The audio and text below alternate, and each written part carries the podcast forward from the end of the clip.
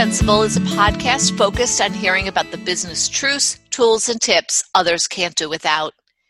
After interviewing hundreds of people for their LinkedIn profiles and talking with thousands of people looking to use professional platforms more strategically, I've had the pleasure of meeting and getting to know people that lead, create, and engage within their companies and in their communities with great intention, abundance, focus, and sheer grit.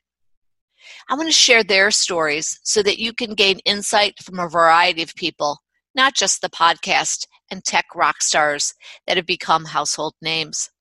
Rather, let's focus on the people whose stories influence those around them and maybe even you. Everyone has indispensable truths, tools, and tips, even if they haven't realized it yet. And while this podcast isn't about LinkedIn and how to use it, it may weave its way in from time to time. It is, after all, our favorite platform for networking and doing business. Come, join us, and get to know some of my colleagues, clients, friends, and neighbors. Hi, everyone. Welcome back to Indispensable. We are excited today to have Chris Quinn with us. He is the Chief Talent Optimizer at Imprint Talent Readiness. He's also a Vistage Chair, and he is in Raleigh, Durham, North Carolina.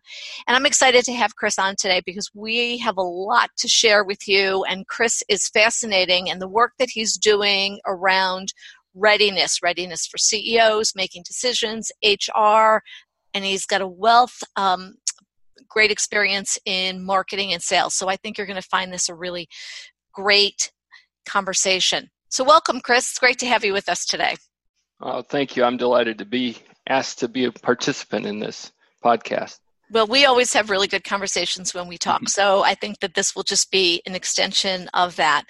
So, Tell us a little bit about your background, Chris, because you have a really interesting background, and we've touched on how the various aspects of your background influence what you're doing today.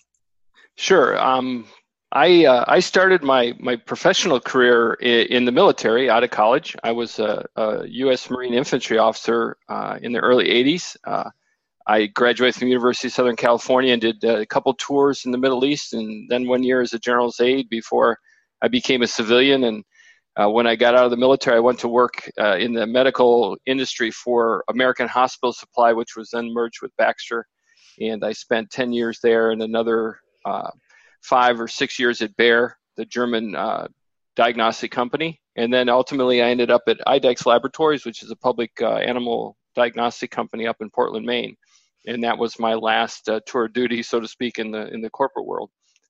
In 1999, I left and as I tell my wife, I've been unemployable since 1999. So I uh, went the entrepreneur route. Uh, had a few partners for about four years out of the uh, Columbia School Business. We did marketing education workshops and some consulting. And then in 03, 2003, I started my, uh, my own firm. And so you've been talking about this readiness topic for quite a while then, because really that was what you were talking about in some of your early businesses, right? Exactly. Yeah, readiness is a theme that it kind of emerged for me. It's uh, one thing that I think it started with my military experience. I think the military, one thing they do well, among many things, but probably one of the best things they do is uh, re- uh, readiness assessments or readiness uh, posture for executing a given strategy. And that's, uh, you know, it changes. So the readiness changes, but they have a really good mechanism to make sure that, you know, when the plan is uh, is decided, that the organization is configured in a way to execute and that's the readiness piece. And what what struck me over my career in business was that was missing in most organizations. What i found was we spent a, a lot of time on the strategy planning and uh, dance corporate dance you know getting everything uh, agreed to eh, on friday. And then on monday we'd go right to execution. And everybody was exhausted and just said let's okay let's go execute. And i think what was missing and, and, and what i realized was missing was the whole question of well if this is the way we're going to go to market what are the implications to the, the talent that we have or the organizational readiness? It would be kind of miraculous if we were aligned with the strategy we just decided on when that's a new strategy and we've had the people we've always had. Um, so uh, it's an area that really popped out at me and uh, it's been an area of interest and for, for since I left corporate. And how do you think it's changed, if it's changed at all, because the speed of change is so rapid now, right? Yeah, it definitely has changed. I think agility is uh, is one of the key words, and I think agility. You can be agile. I think when you understand, you know, what you have. The you know you understand your inventory of of capabilities. And I think uh, it's hard to be agile if you don't know what you have because you don't know what you're capable of, of doing and how quickly you can, you know, kind of turn on a dime or move uh, in a different azimuth or direction. And so I think the other challenge is talent isn't as um, as plentiful. I think there's uh, people have there's a you know it's probably the lowest unemployment rate and since I've been a adult, which has been a long time, uh, I don't think there's ever been a situation where there were so many jobs and so few people. So uh, given that, I think people have choices, and and so you know you have to be very careful about who you hire, and then you have to hold on to who you hire, and which is called obviously engagements, the buzzword people use. But you have to you know not only attract, but you have to retain people, and uh, that's a challenge. I think that's an emerging uh, talent or, or crisis or challenge for many organizations. Right. It's really the number one topic for most CEOs these days, right? I mean, we certainly see that in the conversations we have. And you, as a Vistage chair, working with your members who are CEOs in the Raleigh Durham area, I'm guessing that comes up quite a bit as well. Absolutely. And you know, Raleigh Durham is one of the fastest growing areas uh, for tech and for life sciences in the country. It's in, I think in the top five. It's one of the fastest growing metro areas. So we definitely although we have a lot of people moving here and we have a lot of universities, there's still a lot of uh, competition for talent. So it's definitely when we, you know it's funny we have different industries represented in our our CEO group, but uh, the thing that binds them all together is the talent challenge. I mean, it's you'd be amazed how many times it's not as much about strategy or about the you know tips and tricks around business as it is about the talent and the issues around you know re- attracting and retaining and, and developing uh, people. And how do you do that work? Um, so I love you on your LinkedIn profile. You have um, your CEO group is actually called Action Learning Lab Groups. Yeah, we, we try to we try to make it very pragmatic. So uh, the whole idea of action learning is uh, you know bringing re- real business problems into the forum and and creating a safe space where people can share uh, good and bad experiences and push each other um, to be uncomfortable uh, often but it's really the one place I've come to really appreciate it. It's the one place where CEOs can be uh, kind of let their guard down a little bit. They can be totally transparent. And, and I think it's really because everyone in the room has empathy for the roles because they're all sitting in that role. And also, they don't have a, a dog in the fight or a, a perspective, you know, that's uh, biased. They they just really are truly in there to kind of push the thinking and try to get to the best uh, decision and i think that really is a powerful you know powerful forum and so the learning that occurs and the action it's all about action at the end of the day because we're not an academic group at the end of the day everyone you know who has a challenge that's processed uh, we call it issue processing is the methodology they have a call to action you know and the call to action says what are you going to do by when um, so there's definitely a, a due date and a, a kind of an assignment associated with it and people hold each other accountable. The next meeting, you can be guaranteed. You know, people are going to say, "Hey, we spent you know almost an hour, 45 minutes on that issue. What did you do? You were going to do X. What happened?" And that's the accountability piece that CEOs also, I think, really thrive and crave ultimately because it's hard for people at work to hold them accountable on a day-to-day basis. And so this group eh, really helps with that.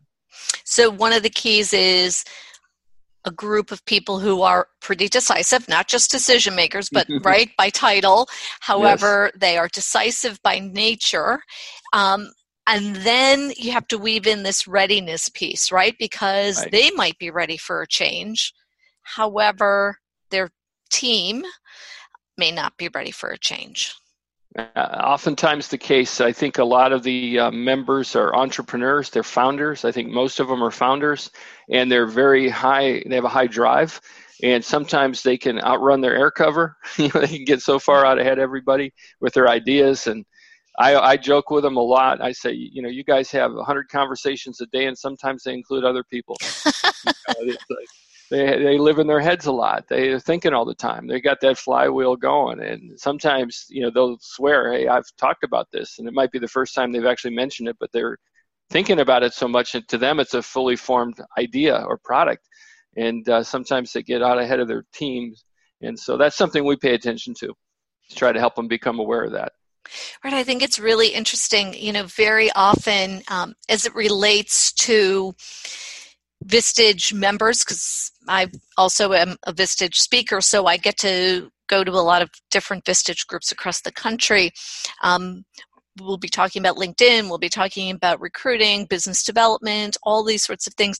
And it might be a year later. And in fact, over the last three weeks, I've had three or four CEOs reach out to me. I heard you speak, you know, in September of 2017. I'm ready.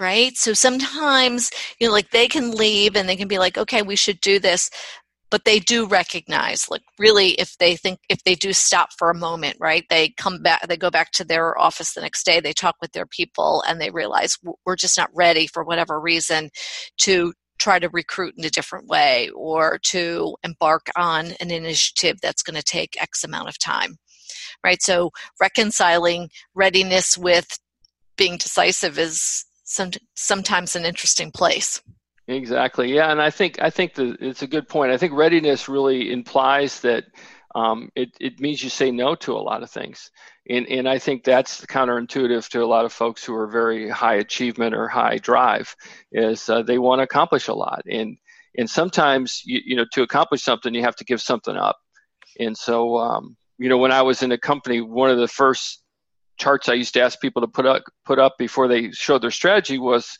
show us all the things you're going to stop doing as a consequence of the strategy that you're going to ask us to approve.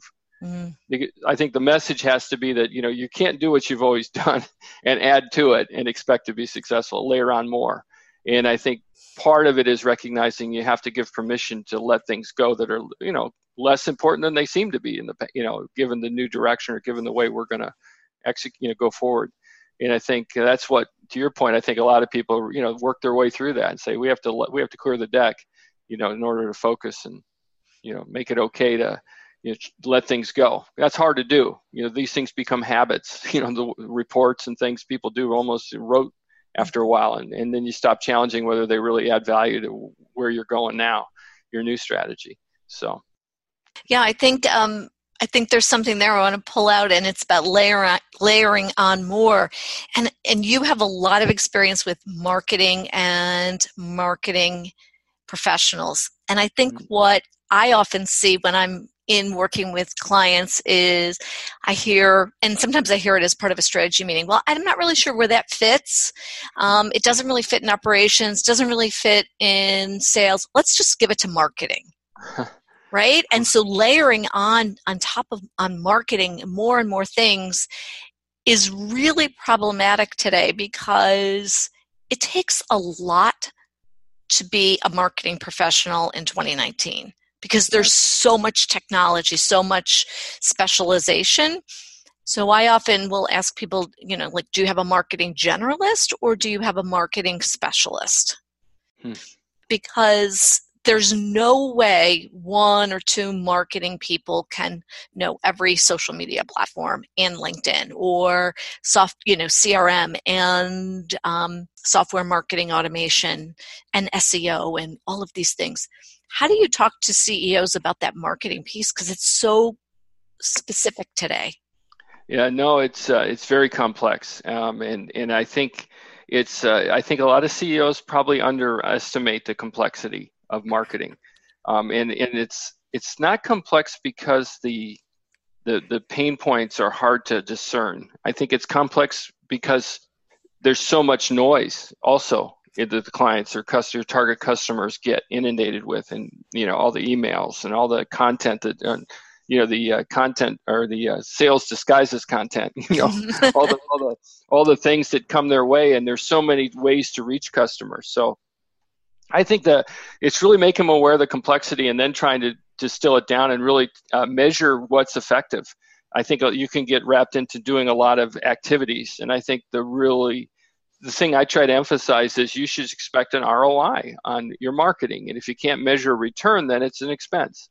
And so you have to be diligent, I think, about testing and and, and do A/B testing and test you know different approaches to see which ones have the best impact in, in a measurable way either it's increased share increased profit whatever the metrics are but if you can't measure it you know then you it, you got to start to challenge why are you spending money against it? Mm-hmm. and i think sometimes they people fall in love you know they go a mile wide and an inch deep they try a lot of things um, but they really don't have the understanding of what's really making an impact and what's really you know creating value. And i think you have to be willing to to fail fast you know try things. Rapid prototyping you know is a one way to think about it. Just try different things and have measurements but you know be honest be brutal about whether they're working or not and then move on if they're not. But uh, yeah i think marketing's probably never been more complex than than it is now with all the all the marketing automation that you you know the tools and it's just uh, it's a incredible amount for somebody to learn. And and even if you have an MBA, right. most of our clients do, that doesn't guarantee anything about their ability to, you know, wrap themselves around it. It's just way bigger than it used to be. Uh, right. So.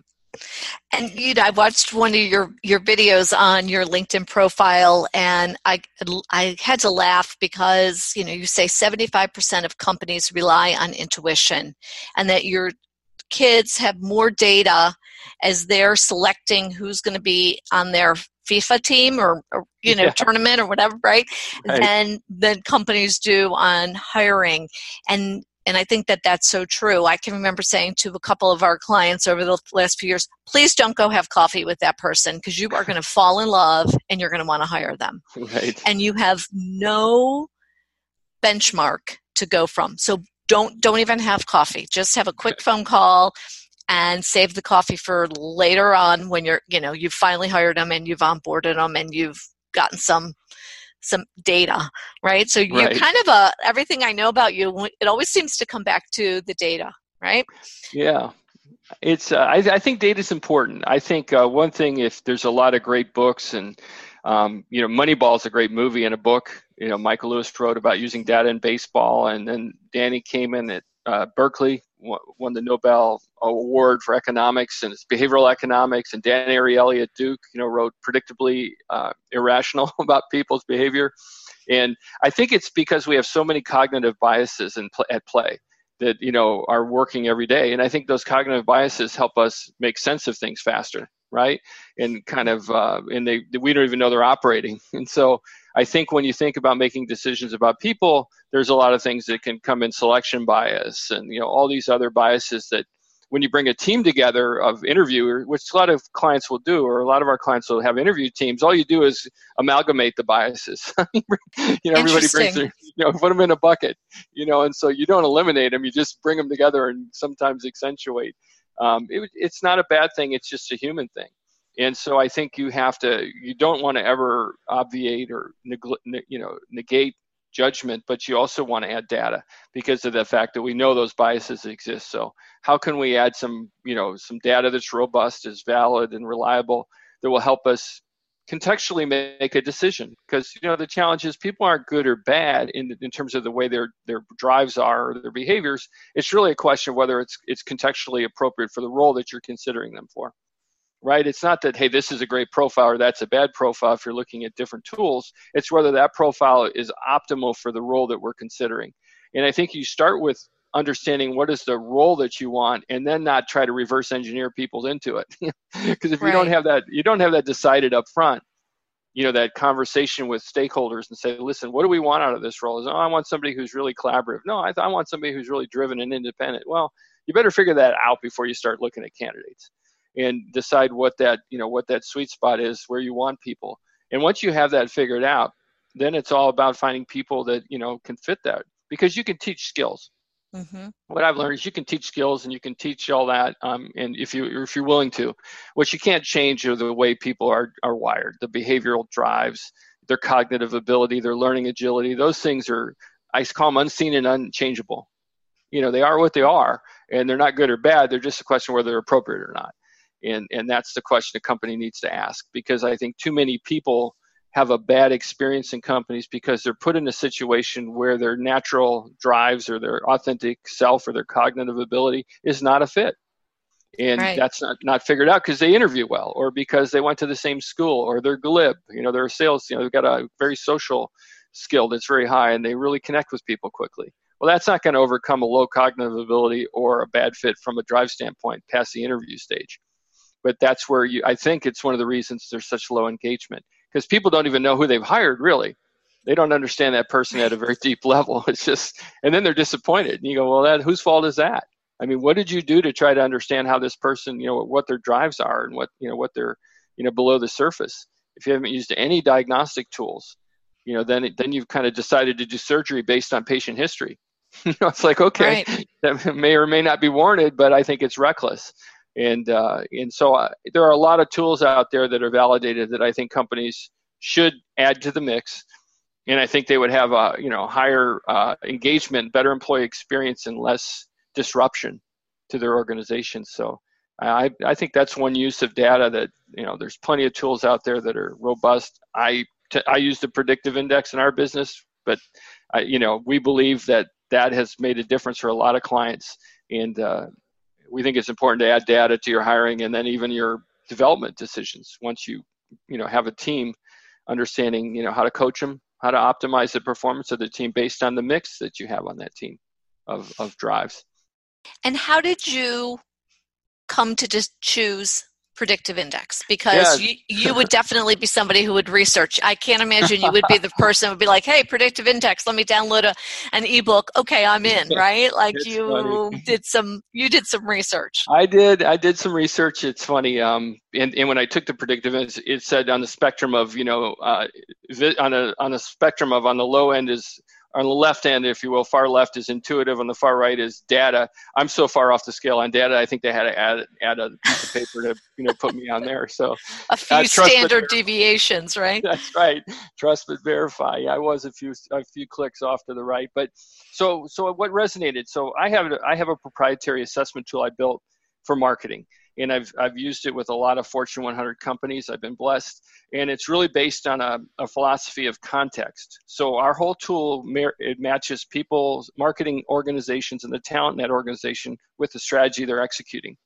It's the readiness we call it the marketing readiness diagnostic, and it's really what we were talking about earlier. It's context intensive. You know, one group of people given another strategy might be a good fit or not. It really depends on uh, some external factors like market maturity market com- conditions in terms of your relative market share and the strategy you're executing right? Is it going to be customer intimacy? Uh, you know is it innovation? What is the nature of it? And then really looking at the skills in the in the organization and identifying gaps. And so when i when i heard pi i was at a vistage meeting a chair meeting i heard the founder or the ceo mike zani who was, uh, was presenting he was talking about context and how important context is. And that resonated with me you know really caught my ear because i i've seen so many assessments that are agnostic to context. You know it's just mm-hmm. like you are xyz you know i am an intj in myers-briggs which is interesting and i love to talk about it but i'm not sure that's you know, how that fits in a job role or in a specific situation. What situations is that best? And so what resonated with me was their whole approach was very science-based. It's 60 plus years a lot of criterion validity studies almost too many. I mean they're very science oriented and uh, and the focus on context, you know, job role specific. Uh, so, you know, and that really connected with me because I see a lot of people treat marketing as a homogeneous set of activities, you know, mm-hmm. and it's mm-hmm. probably the most heterogeneous organization, you know, function in the company. I mean, you have so much variety from Marcom to market research to digital marketing to sales, you know, sales support in the channel, and I mean, it's all over the place. And so I would see people use one tool to assess their marketing organization. I mean, mm-hmm. one tool really, they all have the same, you know, level of acumen, skills expected, the same mix required. It didn't didn't fit with me, so that's why I created my tool because I saw people had a thirst for assessment, but they were using these homogeneous tools, one size fits all. It, you know, and then then using that to benchmark themselves, and you know, also the other companies you're benchmarking against have the exact same strategy you do, and the same, so that's a ah. relevant benchmark, you know, and so that's what you know kind of took me down the path of developing my proprietary tool and it's the same thing i heard from pi predictive index was that really focus on context. You know how are you going to compete? What is this job role? How does it align with that business strategy? And then once we understand that then let's have that discussion around what are the cognitive requirements the behavioral and skills. And uh, context intensive i guess is the term i would use so. Mm-hmm. and when you take a PI, just we'll create a little um, context for mm-hmm. those listening. Um, you have three graphs, right? Mm-hmm. Top, middle, bottom. And the right. top is like who you are, and then the middle is how you've adapted. Exactly. Remind me of this, right? Exactly. And then yeah, that's right. And the third is what people see. So the the way I talk about it is the third one. The what people see is like the duck above the surface of the pond, and it looks serene, but you don't know that the duck's pedaling like hell below the surface. That's the the middle graph. That's your adapting in your work environment, and who you are naturally. Nobody knows that. I mean, because you you're in most cases you're adapting. Most people are adapting somewhat to their natural tendencies in order to, you know, fit the job role they're in. And the more they have to adapt, as you can imagine, the more difficult that is to sustain and the more energy and emotional and physical energy it takes. You know, we, we talk about it like if you're naturally a right-handed person, that's your top graph. That's who you are kind of at the DNA level. And then you have to write left-handed at work all day, which is the middle graph. That's going to wear you down, right? It takes more concentration. Your work's not going to be as good. People aren't going to be as happy with it. They're, you're going to start to feel bad about your work because you're not at the, you're not meeting expectations. You take that home with you. You know, you're it can impact the way you feel about yourself, and you can imagine how that infiltrates your life. And so it's really important that you know one thing I look at is that middle graph to see how much someone's adapting. The the word the important thing is that's that's a point in time. The top graph is who you are. That's your who you are everywhere you go. The middle one is your current situation, how you feel like you have to adapt. And so that's an interesting that any divergence between the two is an interesting place to at least start to understand. You know, are you feeling like at this moment in time you have to be more uh, independent than you're comfortable with? Right? You ask questions to try to understand that. Are you feeling like you know you have to uh, pay more attention to details, or you have to make decisions before you have all the details you want?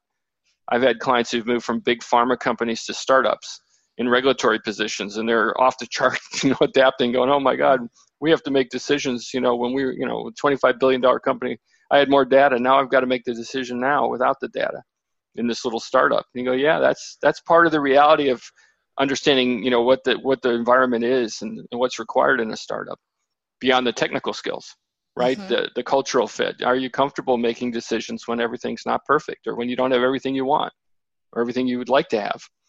And so, yeah, it's it's a fascinating. Those two are very fascinating to to take a look at any differences?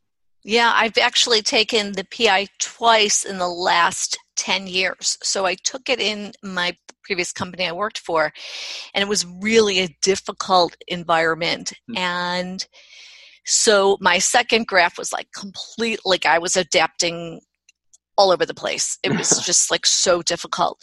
And what was interesting when I started Intero and I was about six months in, I actually took PI again, and each of the three graphs were totally aligned. Mm, and it. and I actually took it once again just recently, just for just for fun, and still right. And so um, I'm I'm definitely a big fan of predictive index because I like I see how it just resonated with me and where I was in different situations and different skills and being able to do my my own thing and kind of creating a place that I wanted to work. I always say, you know, Intero's advisory is the place I want to work, right? Because exactly. of the place I am in my career.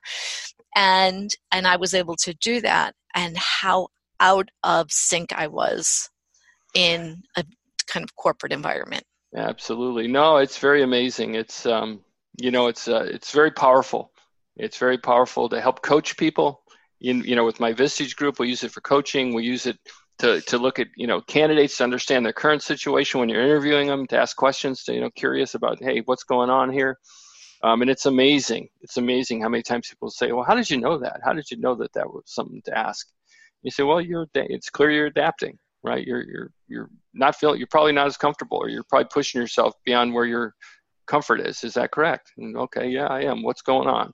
And so, yeah, it's, it's great. And the data, doesn't you know doesn't supplant judgment obviously it just complements it and i think right. it can help you see you know it helps you see candidates maybe you wouldn't have thought about were a great you know add water microwave fit you know mm-hmm. sometimes you see you see the people that you know wow I, that was counterintuitive they have even a function in the software for companies where as you're looking at candidates externally it'll suggest internal candidates that have a behavioral and cognitive fit for that role from across the company So from a talent planning standpoint, that's amazing for some of my clients because they say, "Wow, that person's over there. I would have never thought of them for this role."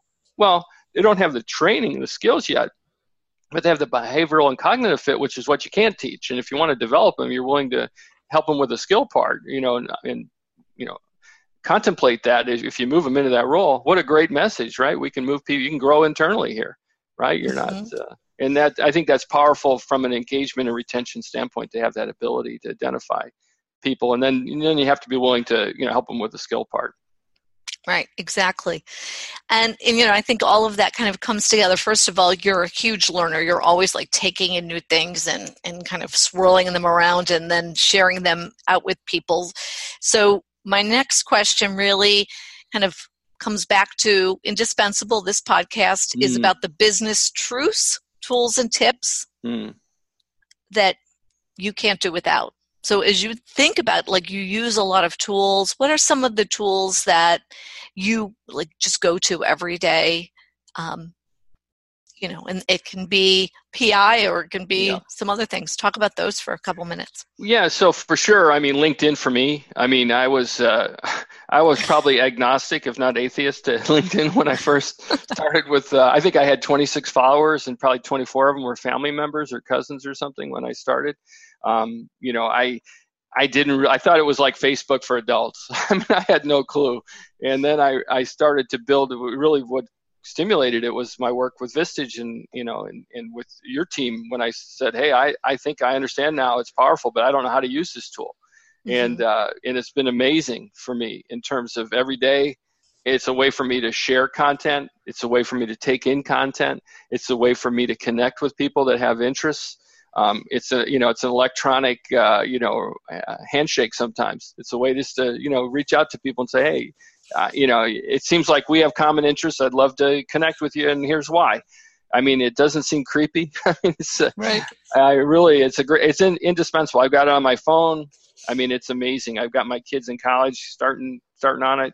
So we're uh, we're we're all in on linkedin for sure. I mean it's just uh, it's got so many benefits. Um, i have an app that I've found interesting. It's got a Thank You Pro app. It's uh, it's it's something for practicing uh, gratitude. So every mm-hmm. week I block time and I send electronic thank you cards, and they actually send them. It looks like your hand. It is your signature, but it, it looks handwritten, and you can customize the messages, and it's mailed for you.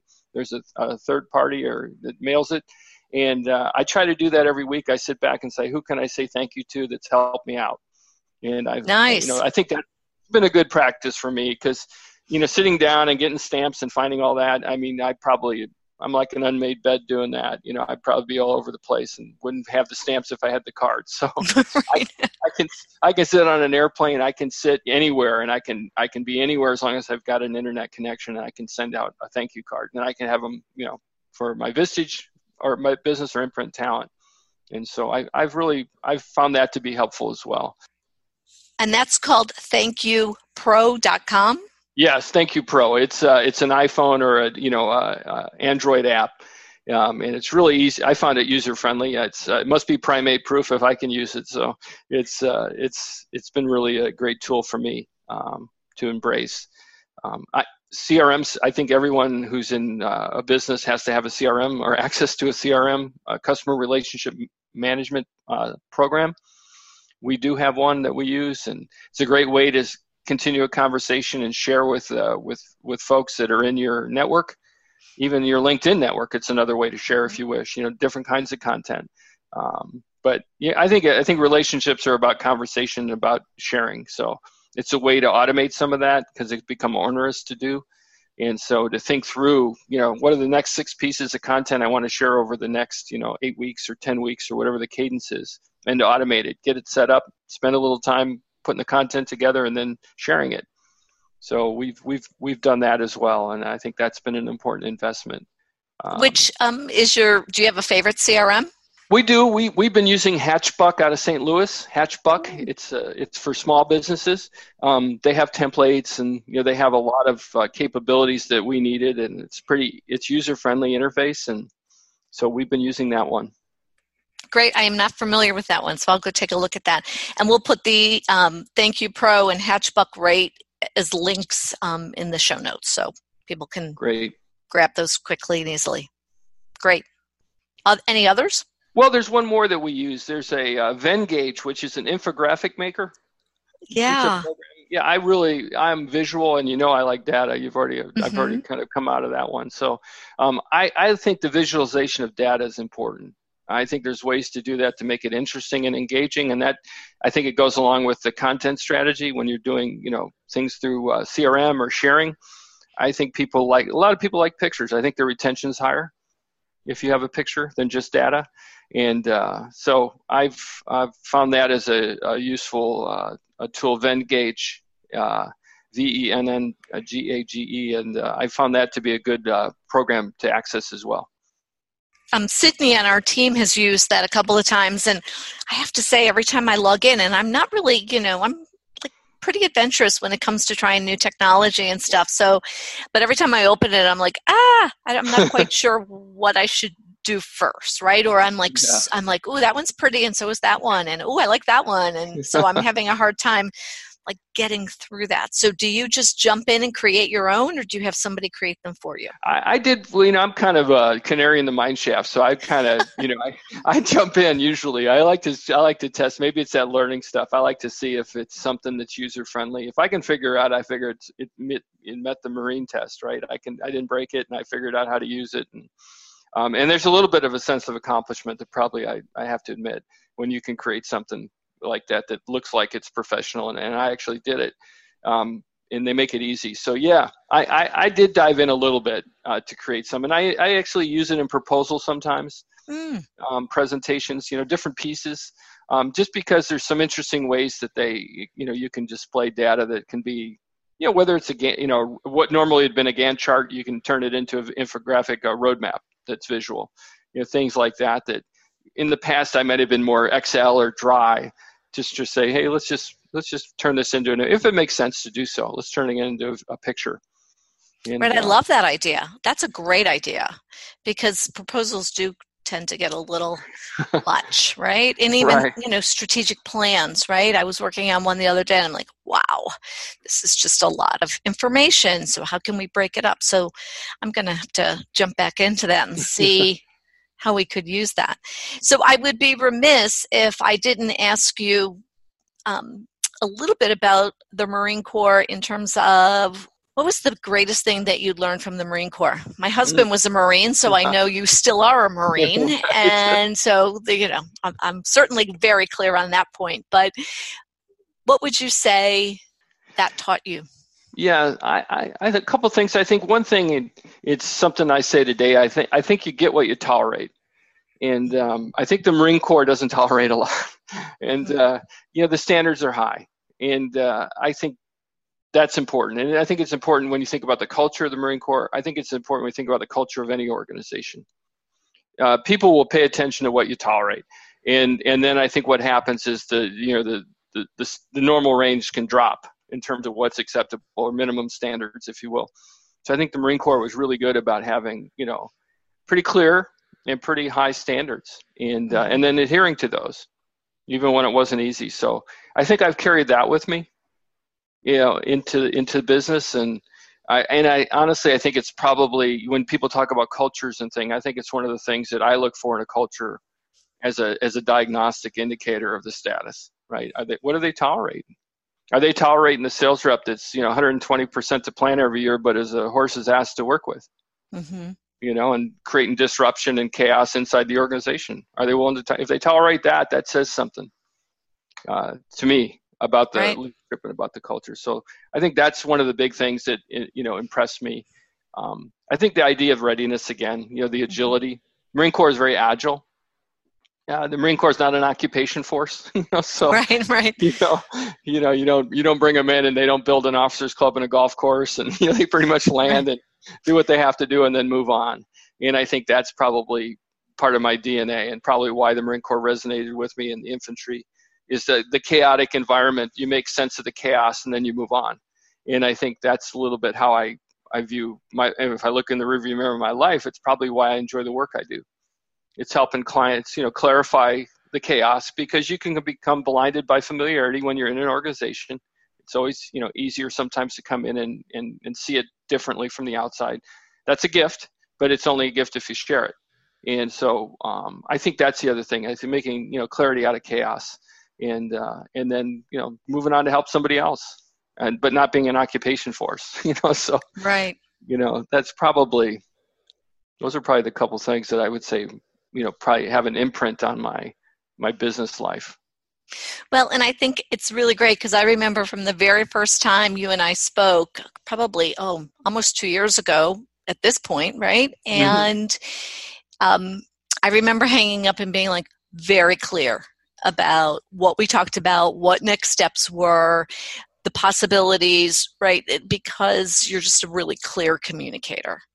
And that in and of itself, I think is not something that everybody in business um, finds natural, right? Sometimes we kind of talk around in big terms, and hmm. there's a lot of interpretation that needs to happen, and that usually doesn't lead to a good place. So the how you're a really clear communicator, I think, is is allows you to create the clarity out of the confusion of the no, chaos. No, I appreciate. I think that's. I appreciate that. I think it's. Um, I think in the Marine Corps, you have. We, when I think about my, my my platoon or my company, we had Marines that had high school education, some and different levels of you know um, vocabulary. So you you you can be simple simple without being simplistic. And I think in business we fall in love with big words, and you know we get enamored with you know degrees and you know the more complex or obtuse the more attractive it must be and i think that's you know that's that's a that's a you know, fool's gold right. you know I, I, think at the end of the day if you have to execute then the people at the lowest level have to understand what what they're doing and if they don't understand it eh, you got no chance so Right. I think that that's so often I when I talk with salespeople, I'm like, wow, I actually know what you do, and I don't understand anything you just said. That's right? crazy. Like, yeah. Like, like, okay, go explain it to your eight year old. And if your eight year old understands what you're selling, then we're on to something. Exactly. We, we have to like get past all this like, like crazy, all these crazy buzzwords, right? And um, we're always like Xing those out when we're editing LinkedIn profiles for sure, because those kind of make all of us crazy at Intero Advisory. yeah. So, well, this has been a great conversation. We could spend another I don't know, a few minutes at least talking and but I'm going to let you get back to your day because I know you've got a lot lined up and I appreciate you sharing all of your insight with us because you have quite a bit of it. And how can people learn more about you and find you? Well, uh, definitely on LinkedIn for sure. That's uh, that's my go-to. That's my go-to uh, connection. It democratizes access. I think so, um, and it's uh, and it's kind of a tw- you know 24/7 mm-hmm. kind of a tool, which uh, you know I I would say for sure I'd love to love to connect with people on LinkedIn and share. It's a great it's a great amplifier of value. I think if you if you want to share, there's some great ways to to leverage it. So I I really like that for sure. Great. Great. And Chris does share a lot of really great content, and he's got great content on his LinkedIn profile, some white papers, video.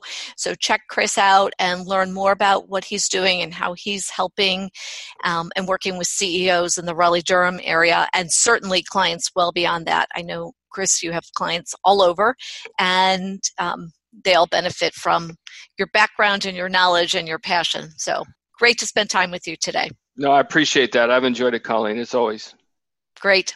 Thanks, Chris. And that's all for Indispensable. Thanks for joining us. We hope to catch you on our next episode. Grab our show notes, review them, check out the links included, and head over to interoadvisory.com to learn more about the work that we do in our community and with our clients.